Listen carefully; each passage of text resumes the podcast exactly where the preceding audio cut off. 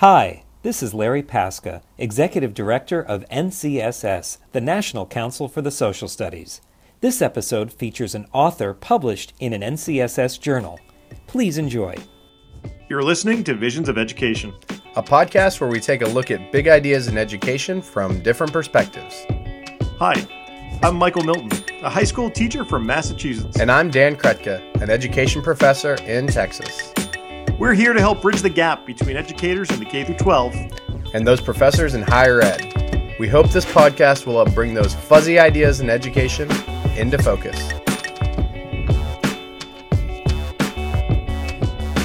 I believe that children are the future. Teach them well and, and, and let them lead the way. I feel like that's a 70s song. It's from the 70s? I bet 60s, 70s. I think it's from the 80s, actually. Oh, well. Yeah, that's a good motto. I mean, where are you going with this, Michael? I mean, we should teach the children. I agree. sure.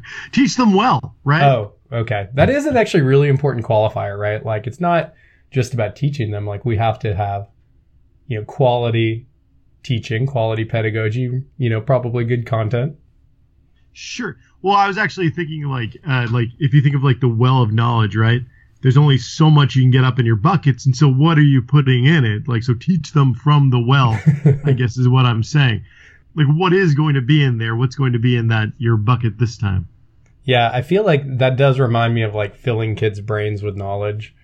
Yeah which is kind of like a like the, the kids are blank slates and we're just filling mm-hmm. them with the, like the head pops off and you just kind of dump in here's right, a little bit of mathematics. Right. and kind of ignoring who they are what they bring to our class and but yeah, I get you. I, I still like it. Teach well of the well of knowledge.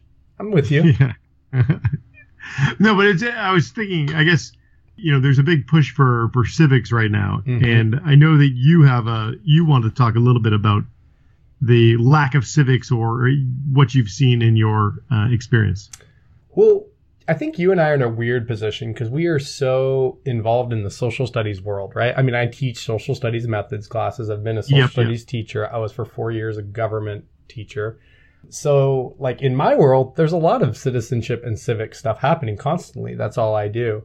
But I hear on the news that there's civics isn't happening anymore. And in the places where I've worked, it still is, right? There's still government classes in high school and I think a lot of the even like history curriculum allows for a lot of civics work, right? Because it focuses so much on constitutional issues, which are related. Hopefully teachers are able sure. to make make those meaningful connections. You know, it can be taught poorly. It doesn't is not always taught from the well of knowledge well.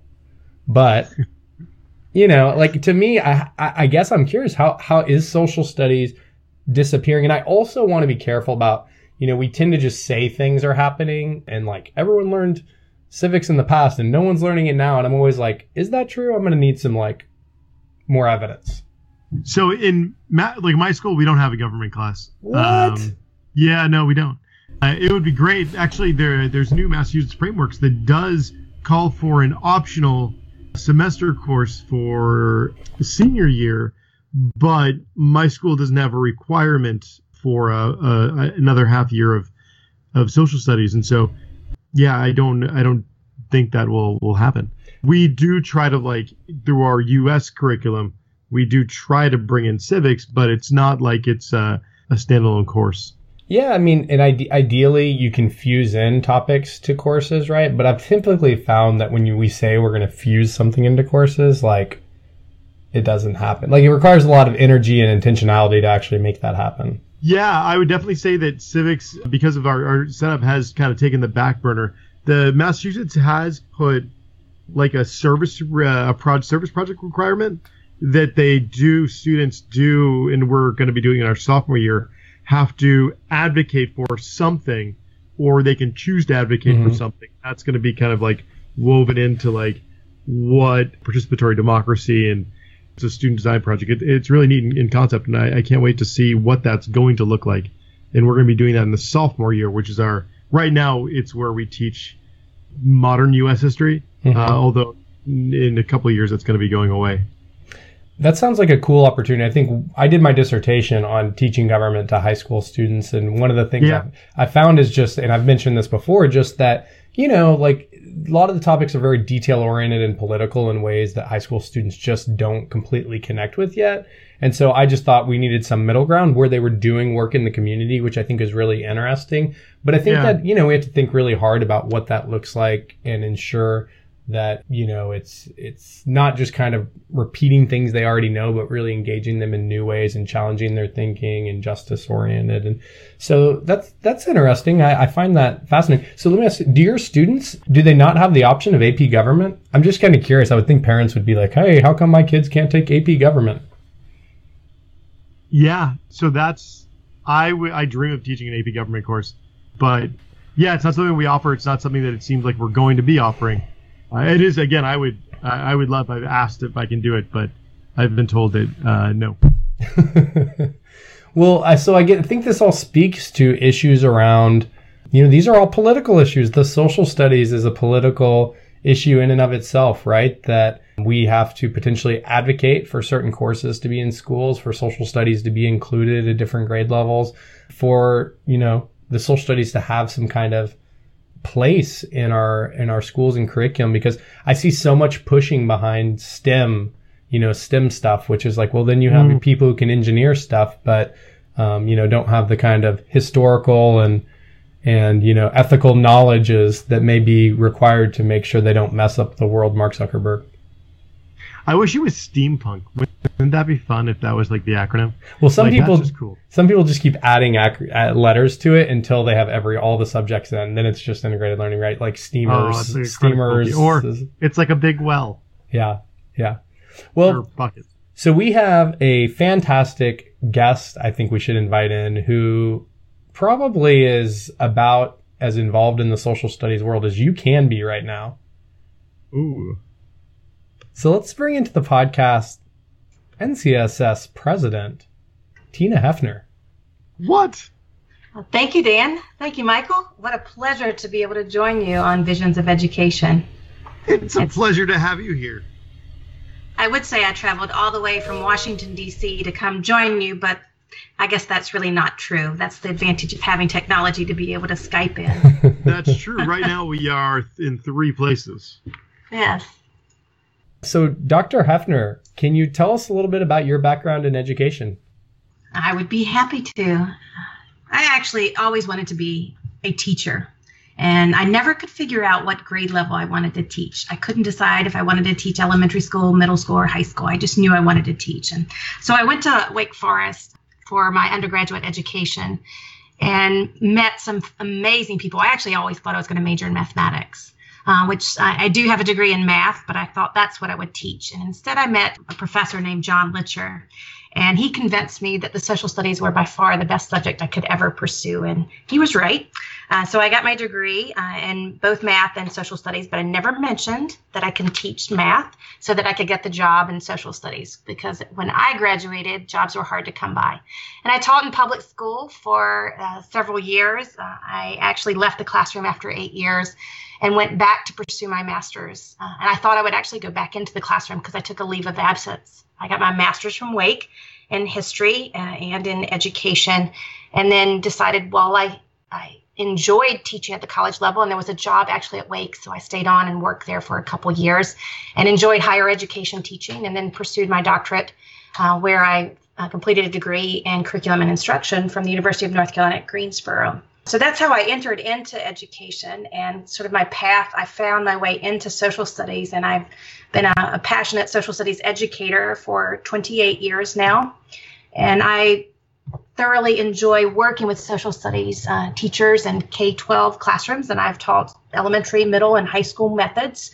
And I've worked with teachers in all grade levels, and I also work with master's students mostly now and doctoral students. Uh, I currently direct our PhD in curriculum instruction and urban education. You are a North Carolinian through and through. You've been you got degrees from two universities, and then you teach at the at the University of North Carolina at Charlotte. I do. That's correct. Yes, I stayed in the state of North Carolina. I've contemplated on many occasions, uh, and even sought opportunities outside of the state. But somehow North Carolina keeps calling me home and I keep staying here. I, and I also, you know, I'm so vested in the state now that I have a real intimate knowledge of what's what elementary school and middle and high school social studies teachers deal with and what they're facing in, in the state of North Carolina. And it's it makes a lot of sense to stay where I am because there's a lot of challenges in North Carolina in teaching. It has not been an easy place over the years to be an educator, well, particularly in a field that's often considered to be fourth on the list. I, mm-hmm. I was at ETS doing some work with them a week ago, and it was interesting because even ETS says, well, whenever there's any revisions for the practice, social studies is always going to be last. Mm-hmm. Which is a very interesting topic to discuss. Why is social studies last and what do we prioritize in our schools? But I do understand your, you know, your kind of desire and to stay in North Carolina where you have such an intimate knowledge because that's one of the challenges I think our education system poses is that because you know, education was not mentioned in the Constitution, the 10th Amendment. And so we have quite a variety of education systems. And I didn't know people didn't have government. I thought everyone had government in high school. And so it's so difficult when you go to a new place because you, you just have to learn everything new again. Whereas so many other countries have a national curriculum. You know, it's interesting you mentioned that about the Constitution. There are many states' constitutions, however, that actually call out education. And so the, the question around education, even though the Constitution doesn't specifically state uh, a place or who controls education other than leaving that to the rights of the states and to the people, the expectation for civic preparation is still there and it's still present. Of all the subject areas, it's the one area that can make a claim to the, the rights of, of all people in their preparation for the, the job of citizen is social studies uh, is certainly something that they need to have access to in their education. And in many states, that's what we're starting to see. Uh, we have a case in Rhode Island with Michael Rebell, who's leading the charge behind the effort to question and challenge the state constitutional right, and even to the level of potentially the constitutional right for having so access to a high quality civics education, because that's one of the fundamental expectations for being a prepared citizen. Is this wow. a, a classroom teacher? No, Michael Rebell is a higher education professor, and I don't know if you've read his book, but his book on flunking democracy, schools, courts, and civic preparation. What he does is he lays out a very sound case arguing why civics is a fundamental right of all citizens. And the fact that there are states, and in, in the case of Rhode Island, it's not something that every student has access to. Uh, so, where a student goes to school, is dependent upon whether or not they have access to, to civics. I mean, I know you, Dan, you said in your case that you have access and you're well versed and deeply involved in civics education. And we often see that at the high school level, but that's not necessarily the case at the middle school level. There's very few states that have that requirement.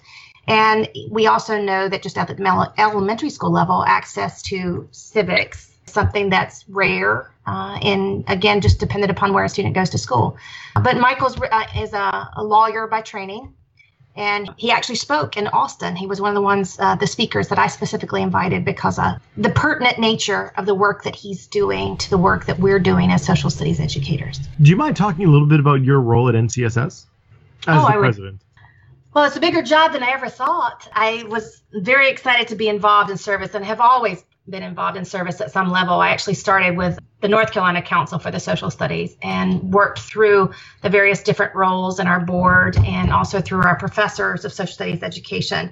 And it was through that work that I had a glimpse and of an understanding of how important a national council is. And I started serving on committees. Uh, I actually served on the citizenship committee many years ago and the technology committee and NCSS. And I've had some role in some committee or on some task force or some various form through NCSS for most of my career because I feel that it's important as a professional educator that being involved in my professional organization is the best way to have a good pulse on the field to understand what's happening not just in my state but across the country. Um, but as NCSS president, I ran because I wanted to have um, the opportunity to serve, but I was also concerned concerned about what was happening with with social studies and i wanted to be able to help potentially lead the organization in a direction that i felt was needed Uh, I think the work that Paul Fitchett and I have done together over many years, for over a decade now, looking at the marginalization of social studies, I was very concerned with some of the strategic decisions that NCSS had made uh, in scaling back on their advocacy efforts uh, and even releasing their lobbyist. and so I felt, you know, that that was critical to, to be a part of it. So as you know, my role in NCSS president, we I've been really I've been involved in some of the, the more recent changes that we've made, such as the new mission and vision statement that we have. And our, our new uh, vision statement is a world in which all students are educated and inspired for lifelong inquiry and informed action. And our mission statement is the the mission of the National Council for the Social Studies is, and I want to emphasize this, to advocate first and foremost that's our first action that we we call out. And then to build capacity for high quality social studies by providing leadership services support to and support to educators. So in ncss it, the office of president is very overwhelming. Not only do you have the responsibility of serving as chair of the planning committee for the annual conference which i had the privilege of working with uh, my co-chair cinthia salinas at ut austin uh, in planning the, the 99th annual conference that we hosted last November in Austin, Texas. But you also have the responsibility to set the strategic priorities of the organization, to work with the board to create strategic decision making. How do we utilize and distribute the resources that we have? And we have very scarce resources. For a professional organization that has served over 30,000 educators across the country, we have a very small budget and we have a very small staff. And there's a lot of expectations of what we should do, uh, at least what people, members want from us, that we are constrained. And so we have to make some tough choices about how to utilize those resources and set the priorities that we feel are most representative of the members that we serve. And we also have to have, I mean, we a voice. We have to be the voice of the field of social studies and social studies education. So I find in my role as president that I am asked for interviews. Uh, I actually just had an interview with CBS this morning, review curriculum frequently. I was asked to review on behalf of NCSS some curriculum on climate change. And without disclosing the actual company that developed the materials. What the media interest was was what happens when school districts require teachers to teach curriculum and the curriculum is politically charged and biased in a singular perspective. Obviously, this curriculum was designed for the sole purpose of raising skepticism, skepticism about anyone who claims that climate change exists. And the reason why it was asked within the social studies is the expectation is, well, how would NCSS take a stance and how would we argue that teachers should be able to vet curriculum uh, without having to teach curriculum that may not actually be fully accurate or may only be accurate of a single point of view and not accurate of a more complex and layered issue such as climate change. So not only skeptical skeptical of climate change, but all the people who profess belief in it. Dang it, skeptical of Dan too. We just had an we just had an episode on climate change just two uh, just a few episodes ago that was really helpful to us.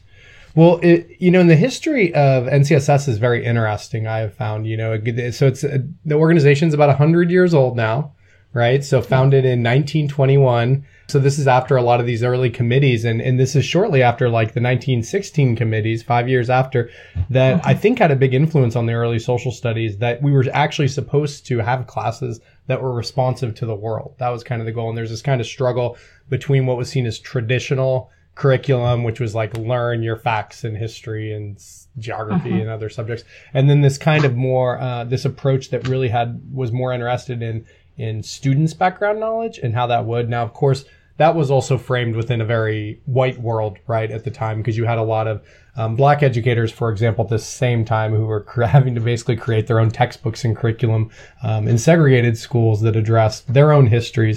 But NCSS has been through a lot, and so it's like many other subject areas that has the that has these organizations, but like we've talked about, it can often be on the back burner. So recently, for social education, you wrote an article titled "Advocacy for Social Studies: The Need to Respond to the Updated NAEP Schedule," and you've been publishing a lot over your career and are very prolific. But thank you for doing this very specific work around the field. So congrats on your publication.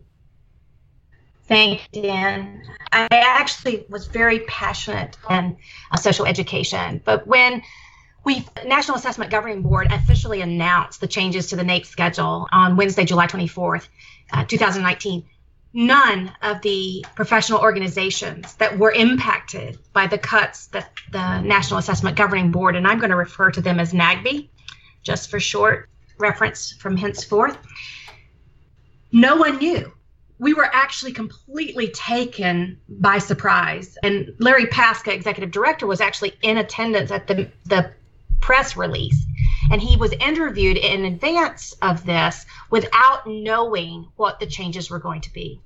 And the changes are really significant for social studies in particular. And the more I, I dug into the potential meaning, the more I talked with policymakers. And when I speak of policymakers, I'm speaking of the individuals who are in charge of curriculum, like our CS4 organization that our state social studies specialists.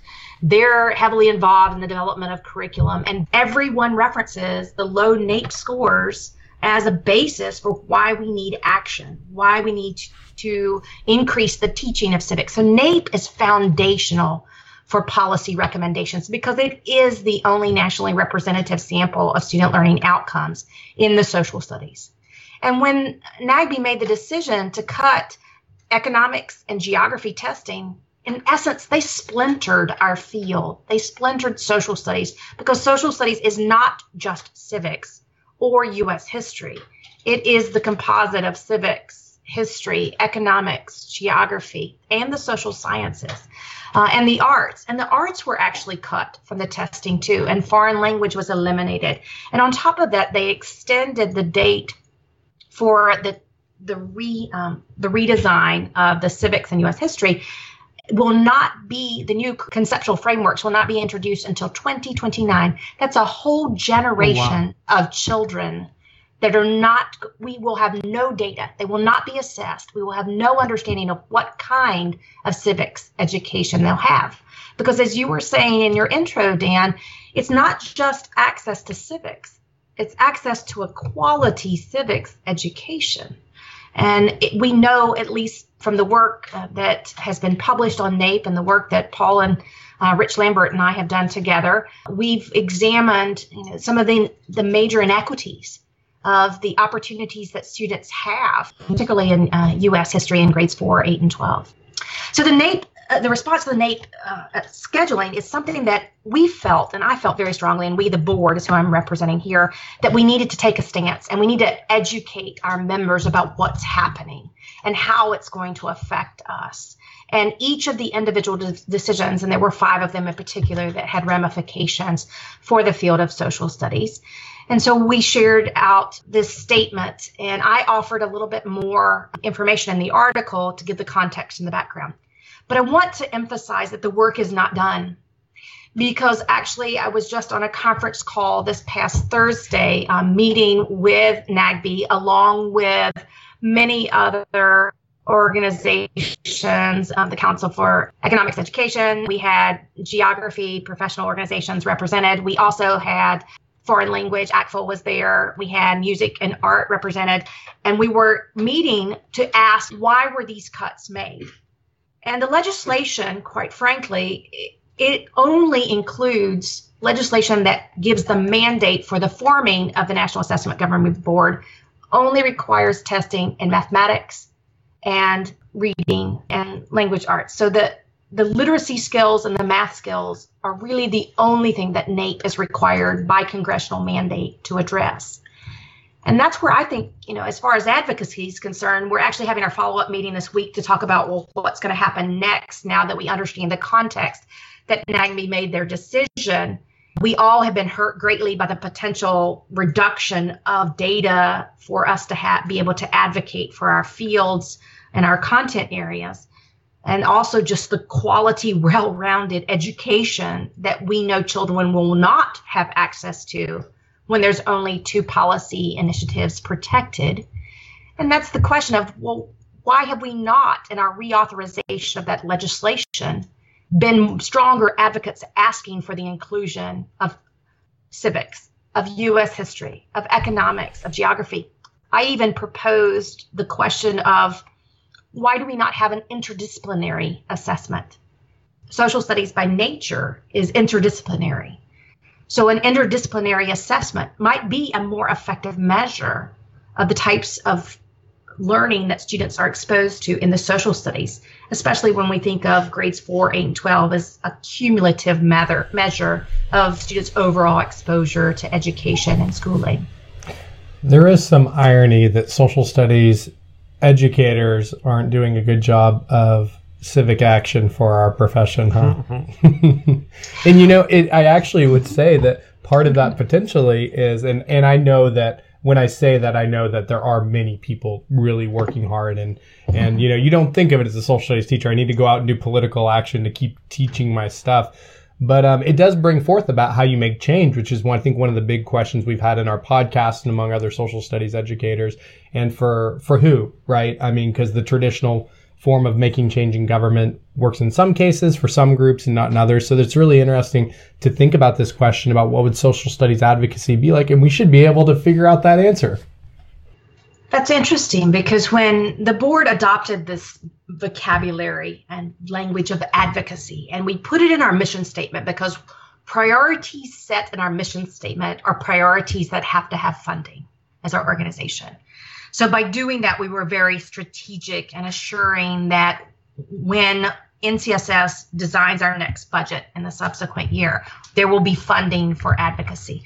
But ironically, Dan, you know, as a board, when we conceptualized advocacy, we understand advocacy, but yet we can't coalesce around a single definition of what is advocacy in the social studies.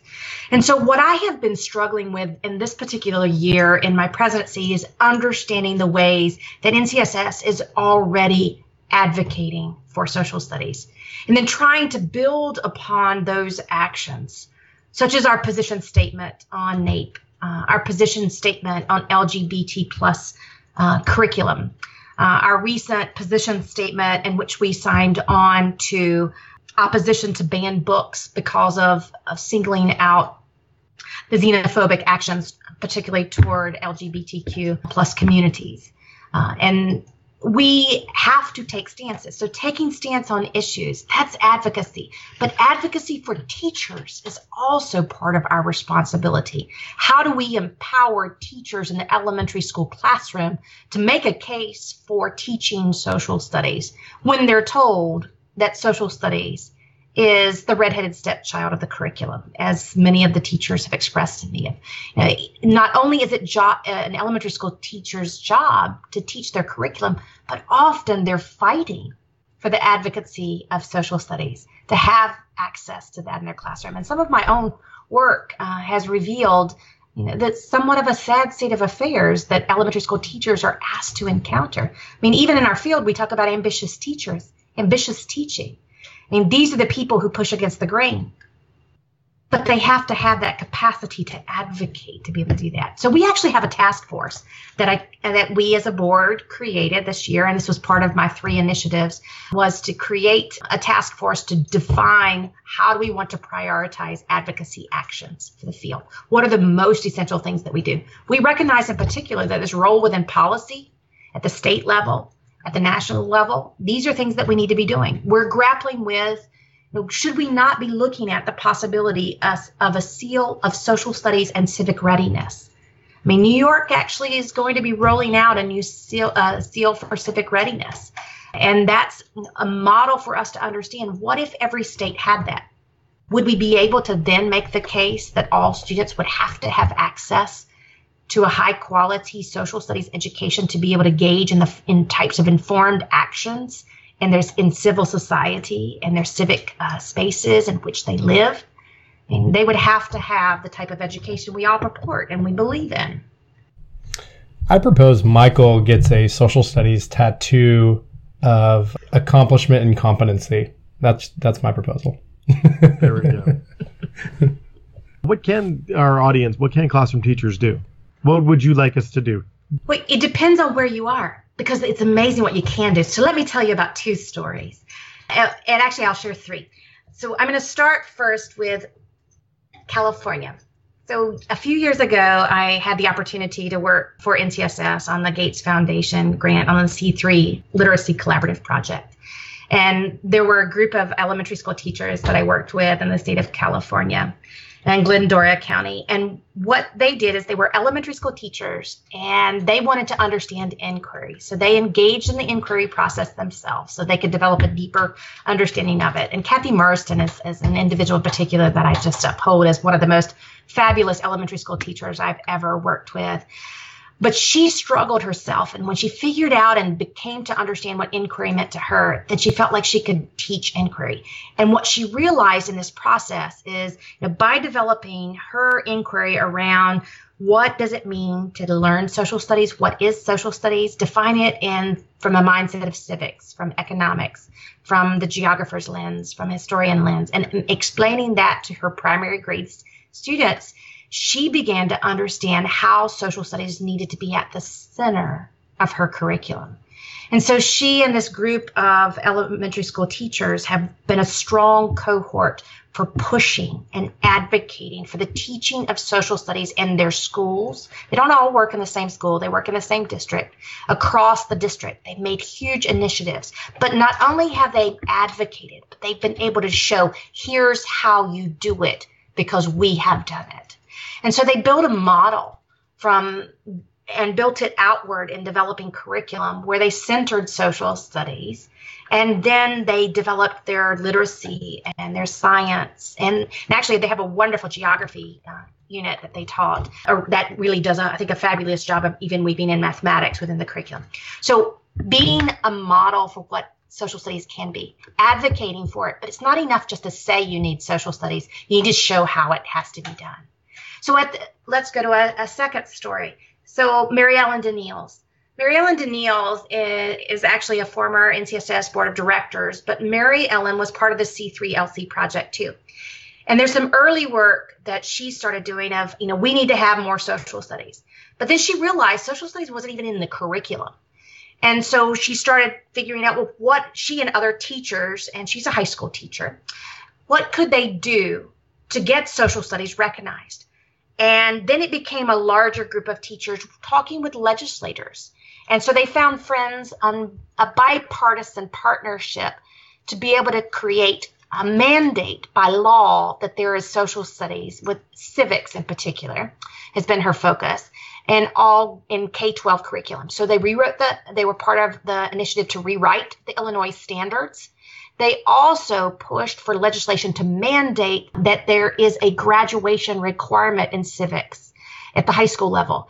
And her hashtag civics is back uh, has been a major push for a statewide initiative. She has been part of statewide public uh, professional development for teachers, and now they're they're pushing for civics at the middle or civics in the middle. I think is her her slogan now. So teaching civics at the middle school level, and having a mandate for legislation that it's required at the civics level. Because she realized that it wasn't going to happen. And many of her colleagues realized it too that the consistency and of sustainability of teaching can't rely so of a of a subject area can't rely solely on the teachers who are passionate about it. It has to be within the policy too and that was her initiative. Steve Masyada has been instrumental in the state of florida not only did he work uh, with the state to build legis- uh, to establish legislation for their uh, middle school civics project, and that's actually, uh, in my opinion, a really excellent example for creating an inquiry based type of curriculum and community engagement project because it does have components of service learning that are integrated and woven in it. He's also working with the Florida Council for the Social Studies on creating legislation. It hasn't passed yet, but they're not giving up to have a civics requirement for graduation at the high school level too. So they, they're trying to, to mirror the work that they've done. But so what can teachers do? Teachers can lead from the ground up They can be models in their communities, they can be models within their schools, and they can be advocates to make social studies something that you can't ignore and something that you absolutely have to teach.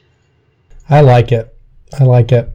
I feel like I'm making this case every day to my students because I'm in the same boat, right? They're elementary social studies, they're elementary majors, and they're in their social studies methods. And a lot of them aren't seeing as much social studies in the field. Some of them do, but I'm I'm often making like a case why they need to be advocates for it in their school and also the di- diverse forms in which it takes right? A lot of times we we you know we're discussing today and our next class we're discussing disability rights as a social studies topic right? And the ways uh-huh. that you can learn engagement around that in your school and thinking about what would it make be to have universal design in our school but understanding the legacy and history of disability activists that goes back that fought for laws like IDEA and ADA is like such a critical work. And so sometimes we just need to look in our environments and see that that history and geography and civics it's everywhere right? It's all around us. But we also need the curriculum in a place. So anyway thank you for all of the work that you've been doing, um, Dr. Heafner. I mean, it's it's really important, and this is a critical time for civics education and social studies education. It really is, and and then I would like to draw your attention to the presidential address that I actually just published in Social Education. You know, at the very end of that, and this is to your point, Dan. I offered five recommendations of you know, where I think we need to be going with social studies because our our legacy practices in the social studies have created a context in which we're very comfortable and somewhat complacent, not only in the methods and how we choose to teach social studies, but the content that we choose. And any passionate social studies educator really has to question what does social studies need to be today? And it really does have to change. The ecology of our schools are changing. The ecology of social studies is changing. And social studies needs to be a front runner. And in I would argue, I think the legacy of NCSS is sadly that social studies has not, and NCSS has not been at the forefront of the change. And I would really like to see us push, to push the field in a direction to address those issues that we're grappling with in our communities, to understand the complexity of the human existence and the complexity of the world in which we live, and understanding you know, the divergent points of view that even you know have, have created this polarized context in which we live because we have to figure out figure out how we're going to navigate this. How do we separate our identities from our political identities you know how do we understand the other? If we much of what you know i have conversations with parents uh, about and like that's not the social studies i learned but it's the social studies that my children need to learn. And that kind of messaging is really what we have to do. I mean we we have to do more as a field not only to advocate for the change we want to see but to message out to our communities so that our our communities our parents, they're our partners with us in pushing forward this more complex understanding of social studies one that you know i think has a real value and power to help us um, navigate what the future holds Thank you so much. And we'll make sure to link that in our show notes for our listeners to take a look at. And both those articles are open access. So we've got them linked and you can read them. All right. Thank you. Thank you. Thank you, Dan. Thank you, Michael. Thanks. Now, where can our listeners find you and your work online? Or how can they get in touch with you to to advocate? Oh, well, I would certainly love to hear from them. The best way to contact me is through my email address. It's T Heafner, it's H E A F N E R, at ncss.org and I'm happy to reach out to them. And I'm more than happy to speak with anyone who wants to talk more about what can we do together to improve the state of social studies. And if they want to get involved, I would encourage people to consider applying for committees uh, or at looking at checking out their uh, special interest groups, uh, our communities that we have within NCSS, because there's certainly a niche for everyone to find like minded individuals that share similar work or similar interests like our psychology community or our elementary educators. Um, there's certainly a space for everyone in NCSS. create your own little small public around a social studies topic. Yes, and you can. You can do exactly that, like our human rights community. Well, Dr. Heafner, thank you again so much for joining us. We certainly do hope to continue the discussion online. People can send you an email at the email address you provided, which we also have in the show notes, and they'll find you in other spaces. I know you got a Twitter account out there, so maybe they'll tweet you. Oh, too. I do. It's T Heafner. Yeah. T Heafner. Yeah, we'll make sure we get that. oh, and they can also tweet out uh, at uh, NCSS Network. Excellent. We are all about sharing the learning at the Visions of Education podcast. If you're doing something fun or creative in education, or you just want to chat to see what's going on, tweet us at Visions of Ed. We're also on Facebook. And if you haven't already, and really, come on, subscribe to Visions of Education podcast on Apple Podcasts, Stitcher, Spotify, Google Play, and really wherever you would like us to be. And you can even be an activist for this podcast and you can advocate by giving us a five star review, which helps people find this podcast. That's how Apple's algorithms work. So please and it increases so. my self worth. Absolutely, absolutely. We would like to thank Zach Seitz of Wiley High School and the University of North Texas for his editing skills he puts into these episodes. And we should mention on this episode, thank you to the National Council for Social Studies for paying Zach Seitz. Um, it really yeah. helps us keep this thing going. You can find me on Twitter. I'm at Dan Krutka. And I'm at 42 Think Deep. Until next time, this is the Visions of Education podcast. Signing off.